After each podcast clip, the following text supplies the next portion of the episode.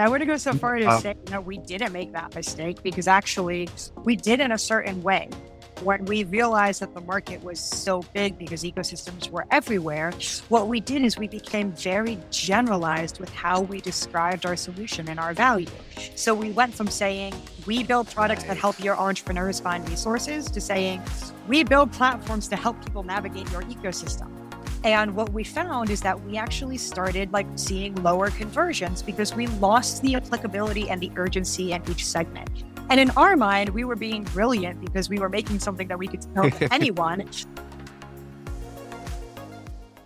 Hello, everyone. Welcome to Zero to Traction, a podcast about how first time founders create startups at scale. I'm one of your regular co hosts, JDM, AKA Josh David Miller.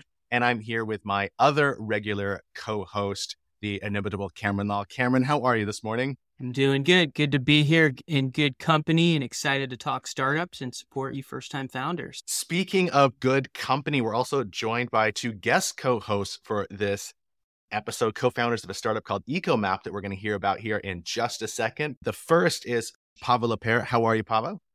I'm doing well. Excellent. So happy to hear that. And uh, and the second is uh, is Sherrod Davis. Sherrod, good morning. Hey, JDM. Thanks for having me on. We're excited to chat.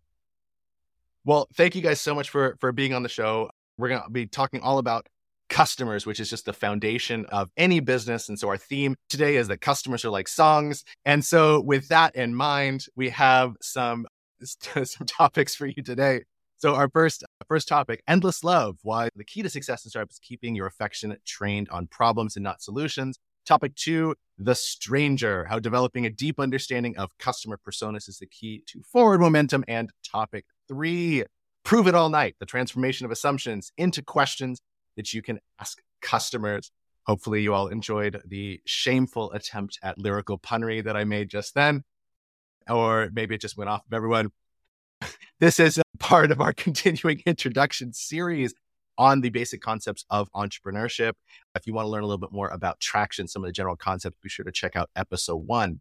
Before we get too deep, though, before we dive into those three segments, I want to learn a little bit about EcoMap. So, so Pava Sherrod, 30,000 foot view, what is EcoMap? So at EcoMap, we make it possible for people to navigate all of these invisible ecosystems that we live and work in every day. Now, we always have to clarify that we don't mean the green type, but we mean, you know, small business communities or tech ecosystems. All of those are these invisible networks of different people, organizations, resources, opportunities, activity. And even though a lot of our success, both in startups and pretty much every other aspect of life depends on our ability to navigate and engage with those ecosystems. They are largely invisible. So what we do is we go in, we gather a bunch of information about each of these ecosystems and we put it into platforms or chatbots so that suddenly you can navigate what's going on within Baltimore small business community or the Sacramento tech scene. Very, very cool. So who, since we're talking about customers here, who are EcoMap's customers? Uh, it really runs the gamut here, JDM. We sell into universities, local state governments, regional private partnerships, large nonprofits, small nonprofits, corporate networks, foundations. I'm sure we'll get into this, but in, in some ways, our gift is our curse we started certainly in the entrepreneurial ecosystem space, but we learned quickly that ecosystems are everywhere. They're all made up of the same component parts organizations, resources, people. As Pava mentioned, the interactive, the interactivity and the relationships between them. And by mapping them, you make those ecosystems more vibrant, more efficient. And so we've been able to leverage and apply the same technology across multiple different segments, which is awesome Uh, but, but comes with a series of challenges as well, which I'm sure we'll get into. But those are just some of the customer types that we work with. And so, what is your, what's kind of the stage of EcoMap right now? Like, how it sounds like you have customers and a product in market. Where where are you on kind of on the big spectrum? Yeah, so we always kind of joke that EcoMap was always kind of the purity of it too early because we are further along customers and sales wise than our you know typical companies at our stage. So we're a seed stage company. We raised our seed round in July of last year, but we have about 50 enterprise level customers ranging from everything from one person, you know, nonprofits to companies such as Meta and T. Rowe Price and, you know, states of Indiana, state of Maryland. And so we are in 45 ecosystems to date, I believe, and on five different countries on multiple continents and mapping everything from rural business communities to entire industry segments. And so our team is 30 people located mostly here in Baltimore, Maryland. And so a little bit, you know, larger and a broader customer base than many seed stage companies, but really kind of a product of how we grew. We ended up bootstrapping to a significant amount of revenue before we ever took on outside financing. So when we did, we were able to scale up pretty quickly. Wow. Is it, You said five countries, 50 customers, 45 ecosystems, and a seed round from last July. That's right. Wow. Okay. I uh, I know a few founders who are brimming with envy at the at the moment. His 50, 50 enterprise customers at seed stage is pretty, is as you said a little bit a little bit outside the outside the norm. And so the is the product itself is it connective tissue? Yeah. So one of the things that we realized early on, and really to your point about being married to you know, solving a problem and not a product or a specific solution is that really what we do is we are great at getting information about these ecosystems, right? Because that is what is largely invisible. All of the data that is needed really exists somewhere out there. You can find somewhere on the interwebs information about the different accelerator programs or funding sources or mentors, but it is all kind of vomited across the internet, very decentralized, not possible to navigate. So what we specialize in is going out, gathering all of that and getting it into one mm-hmm. data set. So you can say, here is everything that exists and what's going on within this ecosystem. Now, for the past three and a half years, we have been putting that data into like online platforms where you can go navigate different databases to find, you know, funding for female founders at a growth stage in Maryland, right? Using different keywords, saving that data, all of that. But over the past few months, we realized that our goal is to make this information accessible. And one of the most accessible ways to access this type of information is through like a chatbot, right? And so suddenly, almost on a dime, we said, all right, I know we've spent three years investing in developing just platforms, but if we really do want to make the data about these ecosystems accessible, we should also look at ways that you can access that through, you know, a chatbot interface. And so we recently launched that as a new product and got a lot of really great response to it. And I think it's all about being married to solving that problem instead of us sitting there like, but we've invested so much time into the platform. Why would we add a new separate product? And it's because we're trying to solve that problem the best way we can, not being married to just what we've done before. Wow, that's okay. So that's fascinating. I have I have a couple of follow up questions I think will go up great in one of our in one of our upcoming segments particularly about that about that chatbot. My interest is piqued. I think just in terms of that that last point of like loving the the problem and not the solution, I think that that might just be a good transition to to the endless love of the of the problem, right? And yeah. we often see a lot of founders come into to our doors, uh, proverbial that could be actually walking into the to the center or you know maybe the eco map, those types of things, but they ultimately they have this solution in mind and they're like hunting for what that solves, right? And so hearing your story and just in general thinking of this mindset shift that founders need to take is really understanding who their customer is, but what actually challenges are they trying to have solved? And I think one of the also differences that comes out is who is your customer versus user, right? And so in the case that you're hearing EcoMap, you do have this this customer persona, this person who's actually buying the eco map for their community, whatever that might be. But then they have a user that's trying to, to ultimately engage in the platform. And so I'm curious of maybe how you've taken that persona, both from a customer, but also understanding the user's problems and maybe marrying some of those in that process. I think, I think it's a great question, Cam. I think the unique thing about, about our customers is that typically they are um, innately involved with their users, right? So, like our customers who we sell to, ecosystem builders, are in lockstep a lot of times with their users. And so we get a lot of feedback from the users by way of the customers. And oh, by the way, we are the users of our platform, right? Like we are building a business in Baltimore. Of course, we're going to use our own EcoMap in order to find funding options and accelerators, office space, whatever those things might be. And so it's one of those things where it's a real challenge, but also creates the opportunity for stickiness for us, right? So we go in, we, we sell a customer on the concept of ecosystem mapping, all of the benefits. And oh, by the way, we help them get the word out to drive adoption and engagement of the tool.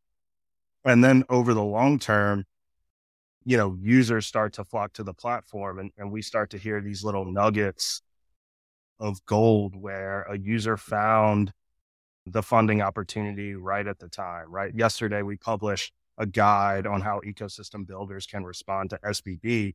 Everything that we do trickles from us to the customer to the user because that's just how the platforms are built. And so it's this really interconnected stream of communication between our team and the end user, all sort of positioning the customer as the hero in each of their ecosystems in a lot of ways. So I think we're uniquely positioned. And I want to dive into that. And I saw Pava, you hopped off there. And one of the things that just stood out was that the customer is the hero. And a lot of times we get, well, the entrepreneur is the hero. They're the one creating the solution. No. And it's actually, that's a really powerful thought is that your customer is the hero. Can maybe, Sherrod, if you wanted to dive into that or yeah. If you wanted to add into like, what is that and how did that practically look as a team when you were getting started and how was that kind of ingrained in your ethos as a, as a team? Yeah we have this saying internally where we want to be in every ecosystem but no one knows that we exist right? So when we create a platform the platform is created in the likeness the image the branding of the customer right? It's very atypical for the end user to even know who EcoMap is. This is a tool that, that we've created to enable ecosystem builders and beyond to engage with their audience, to engage with their stakeholders.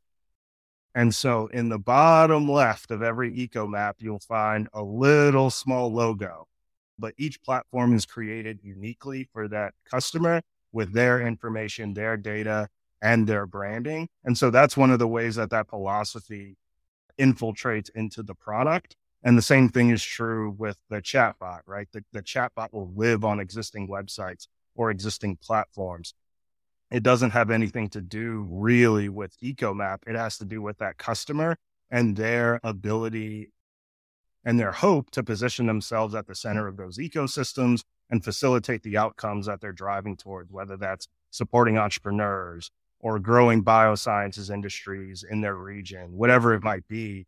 This is just a tool to help enable them to be able to do that at, at scale and more efficiently. Yeah. And I would say, I think the way that we were able to land on the product and one of the reasons we grew so quickly is that originally I was the customer, right? I had started this company because I experienced this firsthand when I was running the accelerators at Johns Hopkins. I was doing that at a very young age. Frankly, I had built, you know, nonprofits and small businesses before, but never growth startups. And so I really had to lean on Baltimore's broader tech ecosystem to help find the mentors and advisors to support the startups that I was working with. And through that process, I remember being so frustrated knowing that all of these amazing assets existed within this ecosystem, but there was no way for me to just point somebody to it. There was no way for me to just say, here's a list of everyone who is out there. And at the same time, I was watching all these different ecosystem building organizations do the same thing as each other, right? Really having duplicative offerings or events that were overlapping or accelerators that serve the same cohort. And I was like, this is madness there is no, there has to be some type of product that shows you what's going on in an ecosystem. And when I didn't find one in Baltimore, we started digging deeper to see if we could find one in any ecosystem, and we couldn't. And that's really where we started that customer discovery journey. Really, at first, to build a tool that I could use to help these students. But as we started doing that research, we realized that it was a much broader problem than we thought, which is really kind of the seed of the company. So it always came from that starting with solving something. And originally, I was the one experiencing it. And so, a kind of natural that our product ended up doing so well with customers because, like, we started as the customers. So the, the customer as a hero concept that Yeah. you guys are talking about, what you can take that a little bit more literally because it sounds like you have a largely white labeled product, right? Sure. So instead of a a customer, you know, being like, oh well, check us, you know, check out our community on Angel List or Yeah. whatever, and find all the resources there. It's like, no, check check out our site where we have all our information on our ecosystem for you. Exactly. Exactly. Got it. Cool. So then, that, like, it's interesting because you have like a, a second order customer hero thing, right? Because and you you are having your customer, the ecosystem builders, be the hero of their own story, literally, right? But and also and also figuratively. But then you're p- helping them through that position their ecosystem players, like the entrepreneurs, as the heroes in their in Mhm. their story. Yeah. So did that mean you had like, even though it, it may not technically be a, a, a multi-sided market in that capacity, or maybe it is, you can kind of elaborate on that if you want to. But how much does that second order thinking like come into play when you're thinking about customers? Yeah, I think what's really interesting about the model is that what we have to do, we have a very deep expertise of ecosystems, right? We have seen so many of them, mapped so many of them. So we really understand things such as like how ecosystems are structured, how information flows through them, where the barriers are. But our, and that is all reflected in the product itself, right? But our customers understand their ecosystems. They understand the unique dynamics of the entrepreneurs or the businesses that they are working with. They understand the politics in their ecosystem, which is actually something that we have to help our customers work through, which I like never thought that we would be doing as a SaaS company. And so, really, how we see it is that we are trying to enable our customers to build stronger ecosystems, but there is absolutely no way that I can go build a strong ecosystem in India, right? Because I don't know it. I don't know the people. I don't know how it's broken up. So what we try to do is empower our customers with like knowledge about how does this stuff work from an ecosystem perspective so that they can translate those insights to their individual users. And it has been a challenge dealing with those two sides of the market because you asked earlier about, you know, is there ever any kind of problems with what the customer wants versus what the user wants. And sometimes there is a divergence where a customer will say, oh, well, we really want this, or our partners want this on the platform. And we have to be like, your users really don't want that. And so it's kind of this continual process of, you know, bringing our expertise of ecosystems, but really honoring the fact that the customer will always know more about their community and their ecosystem than we ever could. One thought that kind of came to mind was you you talked a lot about the like entrepreneurial ecosystem, and I know you're in other kind of like you know in the meta and some of Mhm. those other types of ecosystems.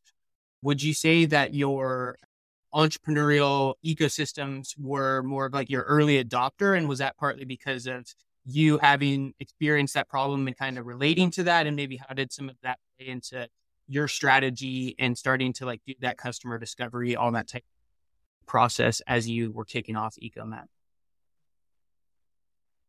So I would say that, yeah, entrepreneurial ecosystems were 100% our beachhead for two reasons, right? One, I was starting out in that industry and we knew it was a problem there. But also, you know, we really, we launched our first like version of this product in like January 2020 or the first real commercial version, right? And shortly thereafter, it became fundamental that businesses could access information about these sources online. And then what we saw was that people would start to reach out to us and be like, hey, look, I know you serve entrepreneurial communities, but we're trying to help people navigate like social services or this housing ecosystem or this industry. I think your product is like what we're looking for. Could, it possibly work for that? And we would always take those calls and then suddenly they would describe their use case. It would be like, like actually yeah no it could and that is actually how we understood that ecosystems were everywhere right a lot of people want to kind of lean back and be like we knew this from the beginning no we didn't we really just started to learn from these customer segments reaching out and we've kind of used the insights from there to focus on where we expand because the tech can work across any ecosystem operationally you really don't want to be in the position where you're trying to cater to everything from like Fortune 100 companies and tiny nonprofits at the same time. It just makes those operations too hard.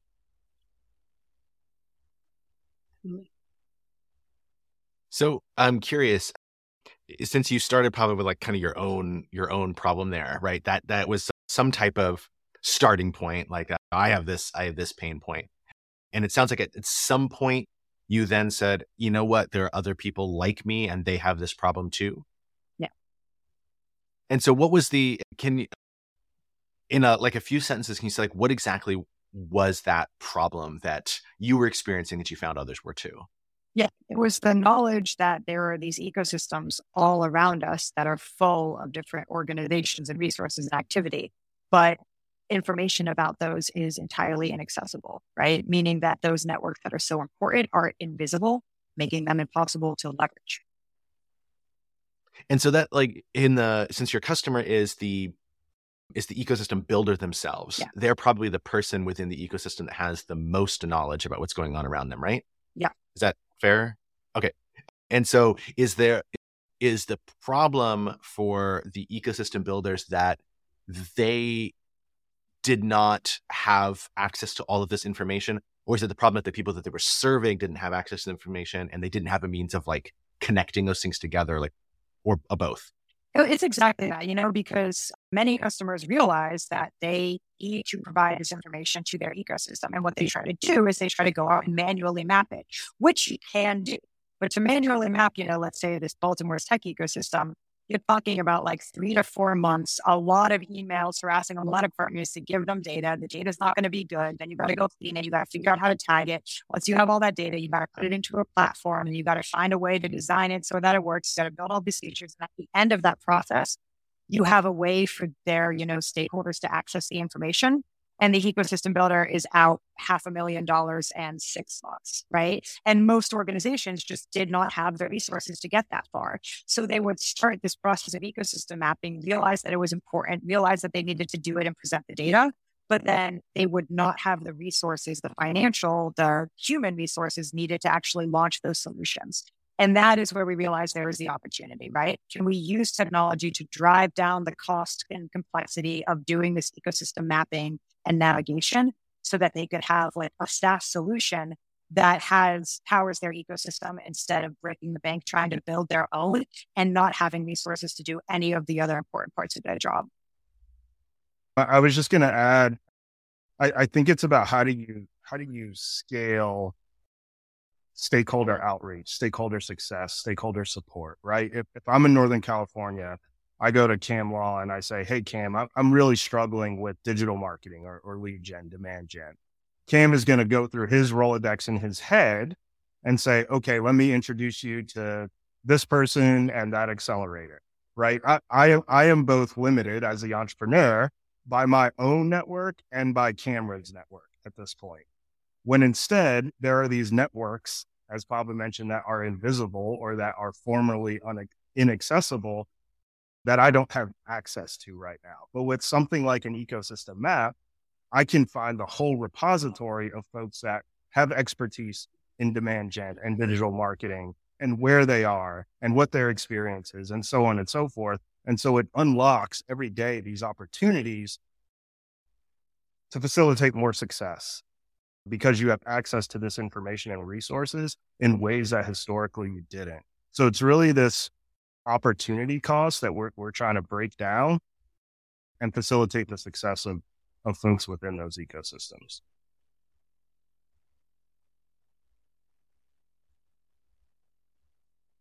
I just I love the I love the topic and it's a it's a, it, the the subject of of EcoMap is actually just interesting, independent of the interesting founder story. So I'm I'm curious since you know the the the segment Cameron that you that you laid out was in this idea of problem versus solution, like falling in love with the problem, and so that may have been easier for for you guys since your origin story is in experiencing the problem, right? Whereas a lot of you know a lot of eh, we we we always say, all right, well the best practice, you know, is you fall in love with the problem and then you find a solution. And we're like, but that's not how the real world works. The real world works with you know founders are are, are creative people. You know, that's that's just how how we are. And so we come up with some solution like, I think that would make a cool product. And then, of course, the smart ones then reverse engineer that into a problem and, and stay focused on that. But it like, so the way we like talk about the arc is often, even if it's most likely to lead to success, is not really the path that most of us follow, just because that's not the way the world works. But it sounds like that was actually how it worked for you. You started with a problem. So I'm curious, like, how did you, how did you make the transition from problem to solution?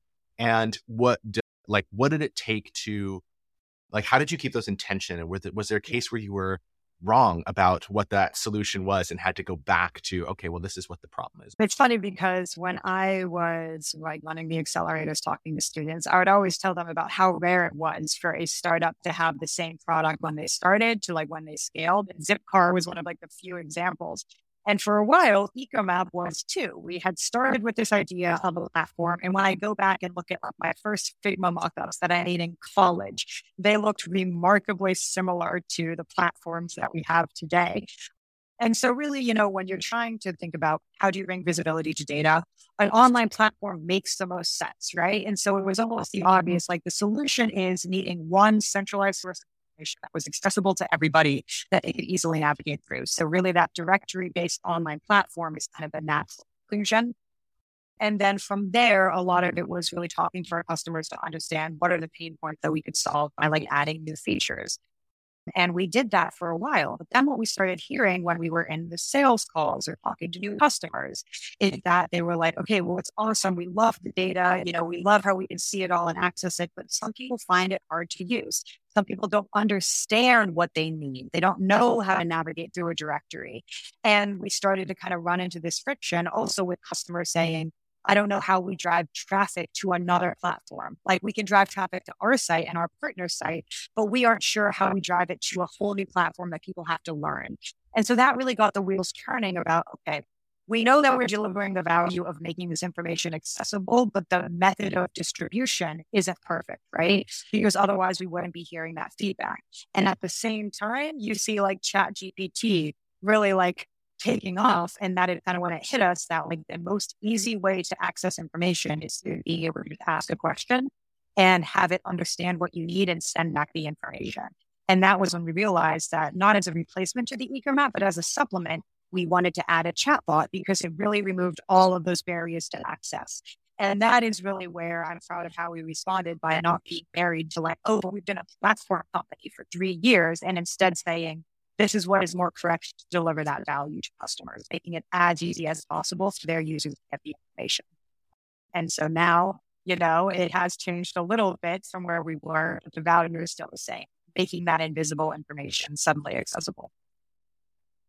Oh, that's so that's interesting. So you had that the core sort of obvious, like, okay, we're going to do a data viz thing. So that yeah. limits what you're not going to do a printed book, right? Like, so you're going to, you, you, right? So, but then you're like, okay, well, but in order to get there, like we also have to solve these other problems, yeah. right? There's a data collection problem and a management problem and an outreach problem and, and yeah. everything else that goes along with that. Very cool. Very interesting. I, I just want to like pull out, I think just maintaining that like loving of the problem, right? Like I think that genuine curiosity to understand the needs of the customer at, at every level of that scale, right? From the entry point of I just need to visualize the data to then having that conversation with them to understand, okay, well, what's additional pain points in using this to, to achieve your actual goals, right? It's yeah.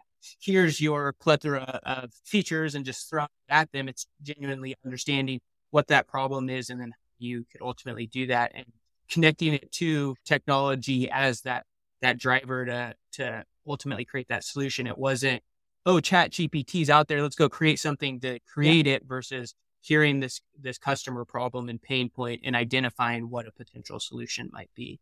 So just wanted to I think pull that point out is it's not just like you love the problem at the beginning, you create the solution, it's a yay, we never have to think about the problem anymore. It's how is that refined as you continue to engage customers? And I can imagine as you move from say your early adopters in the entrepreneurial ecosystem, as you kind of move in that we talk about the diffusion of innovation curve, right?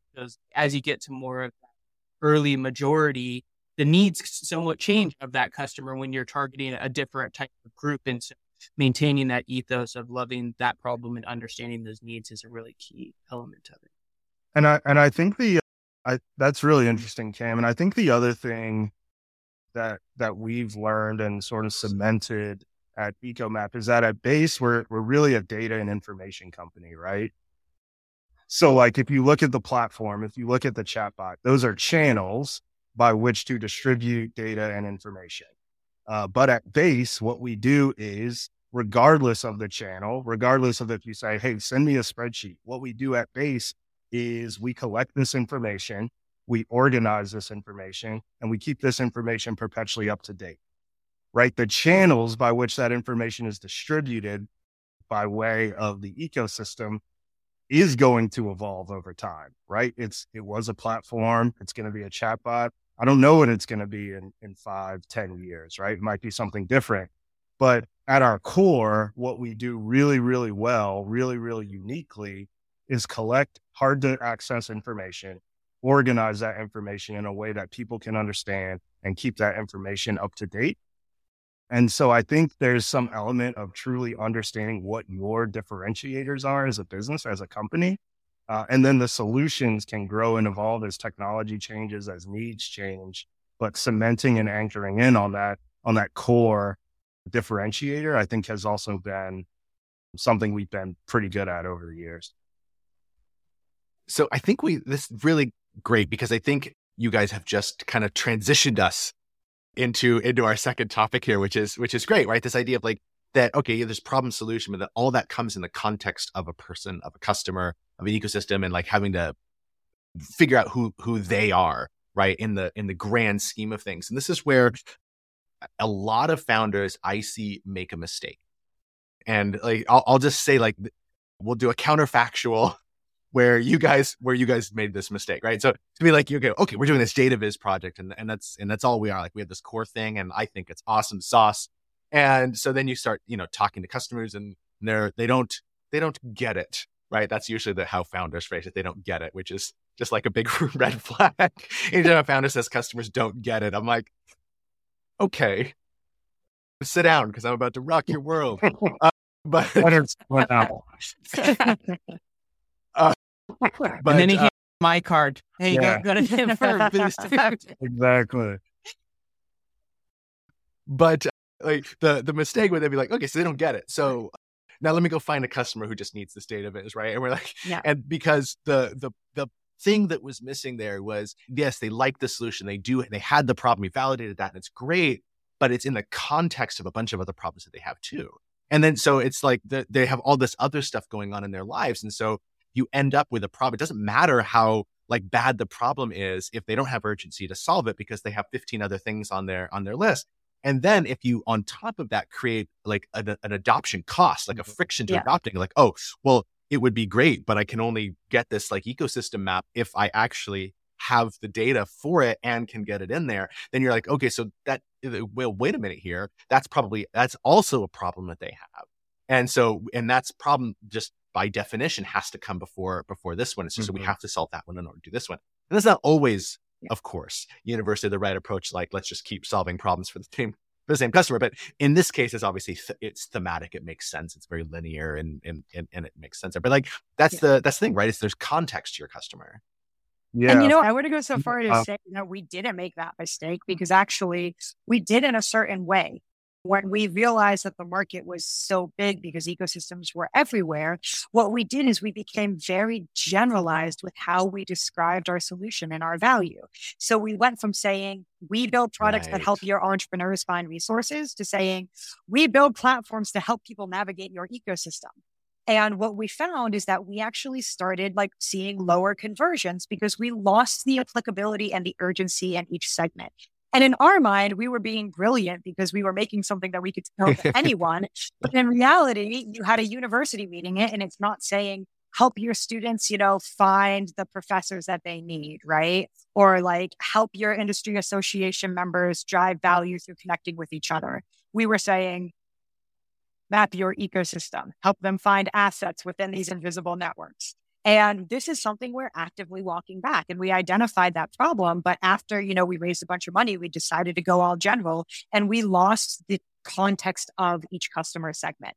And we learned a really hard, honestly expensive lesson about having to refocus because you can never divert too far from your customers like most urgent value and how they experience it and we had to learn that the hard way about like expanding throughout verticals by not keeping that in mind so yeah, definitely we did make that mistake. Uh, but we just got lucky that we had such a strong core market that we were able to, you know, address it and slowly walking it back. Oh my gosh, that's brilliant. And there's several lessons, right? Uh, there's the lesson of potency. Oftentimes, when uh, if something doesn't resonate with the customer segment, you know, and our, our tendency will be like, well, if I, I mean, really, this could be for anybody. So let's broaden the language to to anybody. And I like to do like the Alexander the Great thing, right? Who said like to defend everything is to defend nothing, right? So to market to everyone is to market to no one. But at the same time, if you think about it just in terms of the word potency and what that means, potency is a, is a function of concentration, right? The more concentrated something is, the more potent it is. The more focused it is, the more potent it is. And so our natural inclination to say, let me go broader because if I go broader, nobody can tell me no. And that's yeah. true. But if you go broader, no one will also tell you yes. Yeah. And that's kind of worse. Right. Yeah, you're absolutely right. We learned that the hard way. But, you know, it's a good lesson to learn. Well, one of the things that I think is key there too is just uh, the language that's used at the concentrated level to the broader scale, right? So I would say I fairly in depth in ecosystem building and the jargon and context, right? And it's definitely a, a, very jargony industry, but the more specific it is, the more relatable it is to person that you're trying to to target. When you were kind of obviously you were steeped in that work as you were trying to like build your own solution, and so you had some of that language.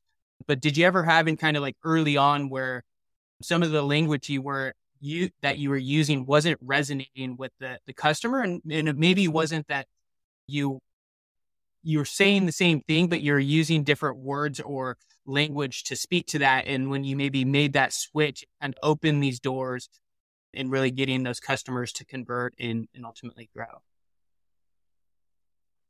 Yeah, I would say that is exactly the mistake that we made when we started just using ecosystem everywhere instead of using entrepreneurial community or industry network.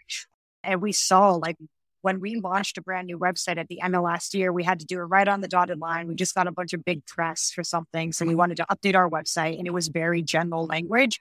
And the website was a lot better. It was a lot more, you know, like beautiful, easier to navigate, understand. But the language was so general and we saw an immediate dip in conversions. And as we started to adjust our sales and our marketing materials to be more specific, we have seen the conversions increase again. But like, I still need to go redo that whole website, frankly.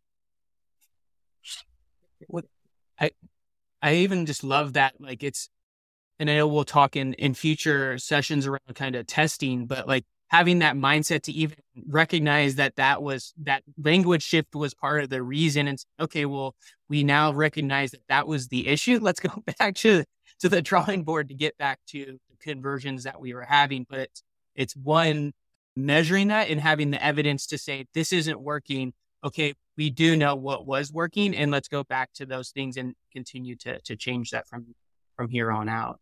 So I think that that's just, again, a, a key lesson for early stage founders is just to like have that intensity to test and have these kind of metrics to demonstrate at what point do you need to, to shift. If you don't have any baseline, how do you know when to go continue to go forward or go back to what you were So when it comes to this subject of specificity and, and knowing your customer and like going from problem to solution and, and understanding context and space, you know, I think it'd be helpful really quick if we just, you know, actually talk about some tools that uh, founders can use if they're trying to go through this process. And yeah, it's oftentimes in the real world we don't make use of these tools, and I think that that's a that's a shame. Though granted, not using the tool is probably better than misusing the tool. But let's not get me on a rant. And one of my favorite tools that I that I mentioned at the top of the show is the customer personas. And a tool is probably a strong word for for what that is. But if you're curious for the one that I use, you can check out the show notes. There's a link there to, to download a tech template in FigJam that you can use to actually create customer personas. But the basic idea is it's just a map of exactly who the customer is. It's a it's like a, a semi-fictionalized version, right? Where we can say like, oh, we're serving you know these ecosystem builders, so we're going to talk about I don't know ecosystem Emma or something something like that, where we create this semi-fictionalized version, and then you know we create detail on it. And this is where the the real value in the tool is helping us get specific. And because the the challenge that that we have again is like specificity feels wrong. It just feels so very wrong. And and so I like to to tell you know founders that the you want to get specific and you want to get so specific that it makes you uncomfortable like that's like three people. That's too specific. You know, get so specific it makes you uncomfortable. and then actually get one or two clicks more specific after that to actually have some place because it's just a starting point, right?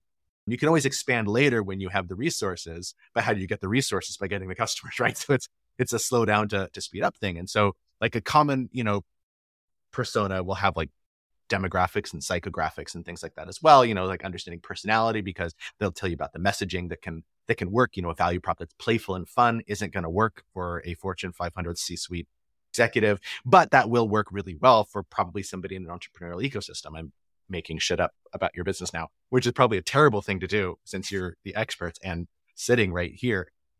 But, but, uh, but you can make that up, right? But then, you know, also looking into like, you know, who their influences are and what their goals are and what they need, what their motivations are, their pain points, you know, as we already talked about, the problems that they have, their interests, you know, how they think about things. Are they analytical or are they more creative? And because all of those things tell us how to think about how they're thinking about things.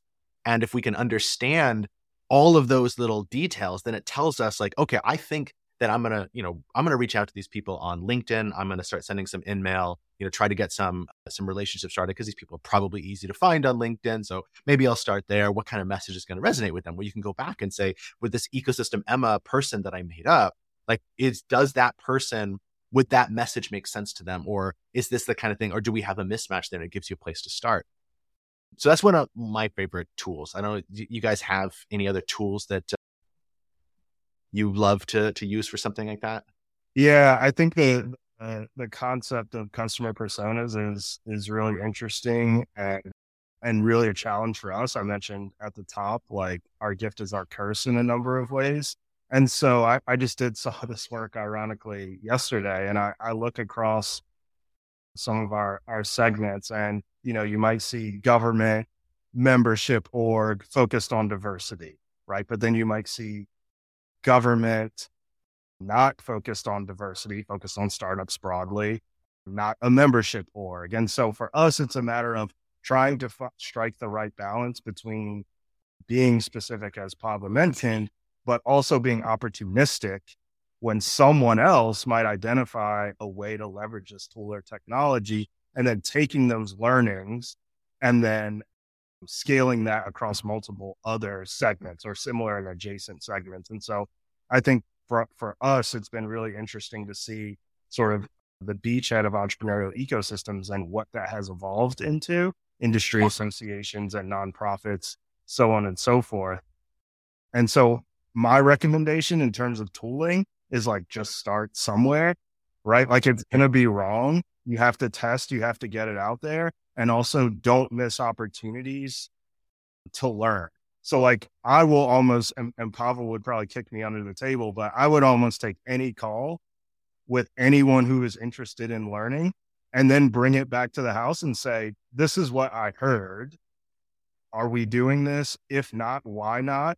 If we are, like, what else does this mean? Like, what are the ramifications for that? And so I think for us, it's been hugely helpful to just be open about taking these conversations because that is what has unlocked some other segments. Even when it felt like at the time, this might be too much, or we're stretching too broadly, or the tech isn't really designed to to meet that need. And we try to be open and honest with, you know, prospects and future customers about here's where we are, here's where we think we can go, and here's the problem we think it can solve today is will that work for you? Yes or no. And so I think flexibility and learning are really what shine through when I think about customer cohorts and personas for us specifically because of the applicability of the platform. It's a little bit, it's definitely a challenge for sure. I, I love what you started with there about having a bias toward action. Yeah. Right. It's the, that's the other mistake, right? That we all and we all make this. All of humanity, humanity universally makes the mistake of like, let's stay in our heads and think mm-hmm. because it's safe there, and not actually picking up the phone and get taking that call. At where rejection is just waiting for us at least mm-hmm. a lot of the time. Yeah, right. even if not, even not all the time. And mm-hmm. so they having that bias toward toward action is that's that's super wise. Yeah, I've had a lot of conversations that where I've learned something and brought it back, and folks have said, "We're not doing that right now." I've had a lot of those conversations, but it's something you keep in your back pocket as you think about what 2024 and beyond looks like, right? Here's what I learned. Here, here's, here's where folks are. And if we were to tackle that segment, here's what we would need to do. Right. Like that's, that's learning too. And, and saying no, I think is, is something I'm trying to get better at personally for sure. Right. And no is a powerful, Yeah. very, very powerful word. And so, and we have to say no Mhm. a lot more than we are comfortable with. But it's like your, your point about like, let's get the data in, let's get the information in, and then we can intentionally say no to these things, but with the, with the understanding of, of, okay, now we have this information. This is an informed decision and we can always come back to this later. We put that in our bank, you know, our market opportunity, you know, grab bag there, and we can always come back to these opportunities in the future. Mm-hmm. Yeah.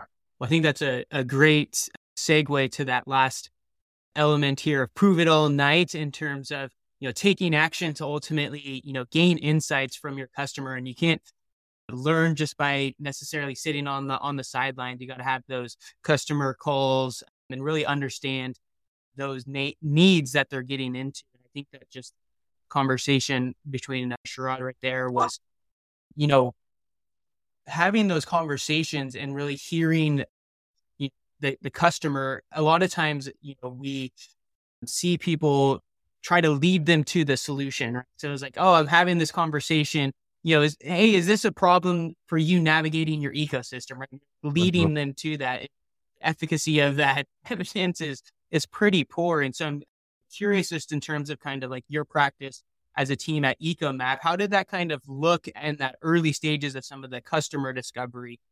You know, how did you kind of set up those questions? And then I think the other element is just how did you maintain that information as a team? You're sourcing all this great data that helps you make decisions along the line. Some of it you have to say, no, not now. Yeah. But yes, this is maybe what we want to hop into. And so curious kind of how that operates both one in terms of having those conversations, but also how are you building that portfolio of evidence to make decisions here and now and then in the future? Yeah. Yeah, I would actually say that that is one of the things that we didn't do the best job of until recently. You know, we knew like we are literally an information company, but for a while we weren't minding our own information ecosystem, right? We weren't really finding a systemic way to collect this insight and then analyze it and use it at the right time. And it just became kind of ridiculous at a certain point when we were like a company who is known for getting this data and accessing information and updating. And then our internal like Notion was an absolute shambles. And so it's been a continual process to really identify where we want to store that knowledge and at what points we want to pull it back out. Because one thing that we did learn is that a lot of things would just kind of fly by the wayside where we'll be like, I just had this full, I have all these really great insights. This is going to be transformative for our roadmap. And then we'll like throw it in notes somewhere and we'll never circle back. Right. So we've had to get really good about processitizing that information. And when you have information, making sure it lives in the right place and you remember to circle back to it. Because if you don't, all of those insights kind of fall by the wayside. And it was a very ironic problem for us to learn as an information company. How do you actually store and track like that information? Today, today we use uh, HubSpot CRM where we log all of our conversations and our learnings. And as Pava mentioned, we are, I think, just now getting pretty good or better, I should say, at uh, communicating that from the revenue operation side of the house over to the development operation side of the house. One of the nice things about Pava and I as a team is that like she does DevOps largely and I do RevOps largely. And so we do have some baked in communication there. But as the team has grown, that's become harder and harder. Like there are obviously things happening that she and I don't have any real insight into. And so I think facilitating solutions and processes and tools to help make sure that those are connected is really important. And so I always say, like, I can tell what you care about by looking at your bank account and your calendar. And so, like, when we encounter a problem, I really try to like get something on the calendar. I try to make it recurring because that to me will force us to then think about that problem heading in to those meetings, right? So we just had one of our DevOps, RevOps syncs today, like getting that on the calendar forced that communication to happen. And now those lines of communication are opened in ways that they historically haven't been. So it's like tracking it. Right now, we're using HubSpot, but you can use anything. Historically, we use Notion, use a spreadsheet. But then I think it's like carving out time to make sure that you're interfacing with the right folks internally or externally to have those conversations.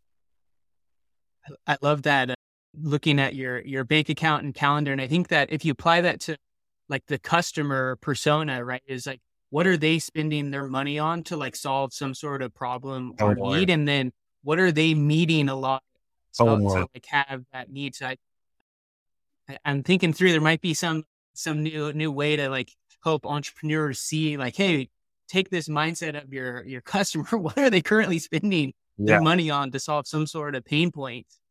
And that's kind of that existing alternatives or or things out there that they're ultimately trying to have solved. And then where are they spending their their time, both maybe from a work or you know ultimately trying to create a solution. So yeah, I love that. One, you know, certainly for internal and tracking your information and, and making decisions, but you know, kind of bring it back to some of that customer element. I think that that could be a good persona that to bring in there. Yeah, yeah, for sure. So you guys mentioned earlier on in the conversation some things that you were that you discovered from customers or that you were wrong about. What are the how did you go about the process or maybe share some war stories you know of how you went about learning that you were wrong. It could be simple as conversations, or it could be as robust as sophisticated experiments. Or obviously no wrong answers, and this is very stage dependent, right? Yeah. Um, I'd love love to hear some examples. I think one kind of product market insight that we had missed early on was that we were kind of under the assumption that because we made these platforms for different ecosystems, that our customers would be responsible for kind of sharing them and promoting them and getting them out to their users. Because why would why would we? And what we ended up finding out is like we'd get on some calls with people kind of at year one and they'd be like, we love the tool, the data is great, the people who are on it love it, but we're having trouble getting people, you know, to find it and use it. And then we would say like, well, do mm-hmm. you promote it? Do you send out a newsletter with it? Like, do you share it on social networks? And they were just like, oh, well, no. And what we realized is that our customers were largely getting our tool because they don't have a lot of time and capacity, nor do they have a lot of technical expertise. And so we had assumed that they would be able to kind of manage the distribution of the tool and get their users bought on. But that ended up being another bottleneck that our customers were facing that we were not planning to have to solve but we realized that it was important to our long-term product value, right? If the users weren't finding the platforms and using them, like, yeah, technically that's on our customer, but we're holding the bag because if people aren't using it, they won't renew. So we actually had to sit down and think, okay, how do we productize the action of driving engagement, right? How do we provide mm-hmm. support to our customers at scale for promoting their platforms and for generating social media content and for sending email newsletters? Which was not a part of the equation we thought we were going to have to own. But it ends up that because customers get us, since they don't have time and since they don't have technical expertise, it is actually a part of that customer journey. And we were lucky we realized it in year one because if we had realized it in year two, we probably would have turned those customers before we could have created a solution to serve them. Oh, interesting. And how did you? So you learned that just through conversations with them. Like you really just talked to them and they were telling you like, we have this, we have this problem. Yeah. And it was really kind of that, that exact conversation of people being like, you know, we love it, but we're having trouble with people finding it. They'd be like, okay, well, tell us how you're distributing it. Like, are you emailing people? And they'd just be like, we aren't. And then I would sit there on those calls and try to hide my face, being like, so you're telling me you're upset that no one's finding your platform, but you have done nothing to distribute it. And then there was amazing like, how that works. I know. And to us, I was like, what are you saying? Do you get it? But then I realized that for them, like they aren't marketing people, they aren't technical people. They don't know how to automate newsletters. They don't know how to get these social media posts, all these things that we kind of take for granted. And so it was through that realization, those exact conversations that like, okay, we may find it ridiculous that we're sat here trying to help distribution and engagement, but that's a very real need of our customers. So how do we build a, a, product around that? And we launched a whole new engagement, you know, support package. And it's gone really well because it's solving that problem. But it was all found out through those conversations and me sitting there like, are you kidding? That's why no one's using it. And then realizing that it was a legitimate problem that these customers were facing that wasn't related to the product, but related to the distribution. And is this like, is this something that would have shown up in the in your metrics if like if you were looking at like if you were measuring it's just it's to name an example like if you were like okay we're looking at traffic on the site right? Because it, it's like your balance sheet really didn't change right? Because they still had the customer you, you, didn't hadn't churned them yet they just weren't the second order customer wasn't really wasn't really coming through. So it's like is that something where you you could theoretically have picked that up through through analytics met, you know metrics behavioral analytics whatever or is that something that like really like this is the kind of thing you would have had to discover just with a face-to-face conversation with a customer you know, I think that by the time we realized it and picked it up through analytics, it would have been too late. Right. And you, you had asked earlier about kind of tools that we use to discover these things. And this is more of a thought paradigm. But one of the things I kind of default back to when you talk about the bias towards action and the need for speed is that, like, if you measure things, right, using data over time, you are going to be much more accurate using numbers, using analytics, right? Your accuracy is going to be much closer to 100% compared to gut instinct. However, in many circumstances, especially at high growth startups, by the time you get the data that you need to know that for sure, it's too late to act. So we probably would have seen it eventually in our analytics, right? We would have seen that there is a very high level of user engagement, but a very low traffic volume. We would have seen it show up in churn of our customers. But by the time that we had seen that through data, it would not have given us enough time to actually set up a solution. And so I'm in like a constant battle with a lot of the very like data minded and very people who like that systems oriented approach. And I'm over here being like, trust your gut. But I think this is one of those scenarios where had we waited to see it in the analytics data, which we could have, it would have been too late. Pava's talking about me, by the way. When not only you, sir. Most well, I actually I, I do want to like foot stomp this this point here is I, I am sure Cameron and I will have a whole show at some point on this concept, which it, the technical term is is is innovation accounting for for those of you who are keeping track at home. But the like because it's a really really important point and is so often in really early stage startups like like let's just say pre-seed like really really early idea stage and, and beyond people start looking at these the the met they try to measure things that actually don't matter yet so things like, and those are often the balance sheet stuff like sales or market share, which are functionally zero, right? But they're also, or, but you could also be looking at things where you do have, they're not, they're not actually zero, right? We actually are getting this data in and there, and the data is interesting, but they are lagging indicators of success as opposed to leading indicators of success, of success right? And so we have to like change our our minds, our, our like our mindset into like not let's not think about what we can measure that tells us if yesterday was a good day let's talk about what we can measure today that tells us is tomorrow going to be a good mm-hmm. day and those are two and oftentimes there's two very different things and sometimes in early stage startup that measurement the thing you're measuring is going to be the number of conversations that you have with customers or it's going to be something qualitative that you can't put it's not we're looking for x percent of this versus y percent of, of that we're looking at no like our customers' eyes lighting up when they're telling us how it went the last week, right? It could be something completely different. So I really wanted to foot stop that because that was a yeah. it's could that could have flown under the radar, and I think it was a, a really important point. Well, I just think in practice too, a lot of times we always see, you know, I'm going to go launch this survey to to see if there's interest. And uh-huh. question is, are you interested in this? Yes or no? Is like, well, yes, I'm interested because there's no nothing on the state for me saying no. And so is that actually evidence of you potentially having a customer or is that leading you down a path that doesn't actually get you there? And so balancing that qualitative and, and quantitative is certainly key. And it sounds like between Pava and Sherrod, you have that good, good balance there and open dialogue around that. So that's awesome. So I, thanks again for, for sharing that, that story. Well, that's probably a good segue here off because we are we are running out of time. But before we leave, we do want to share some frivolous thoughts as we do at the end of every show, whether they have something to do with startups or not.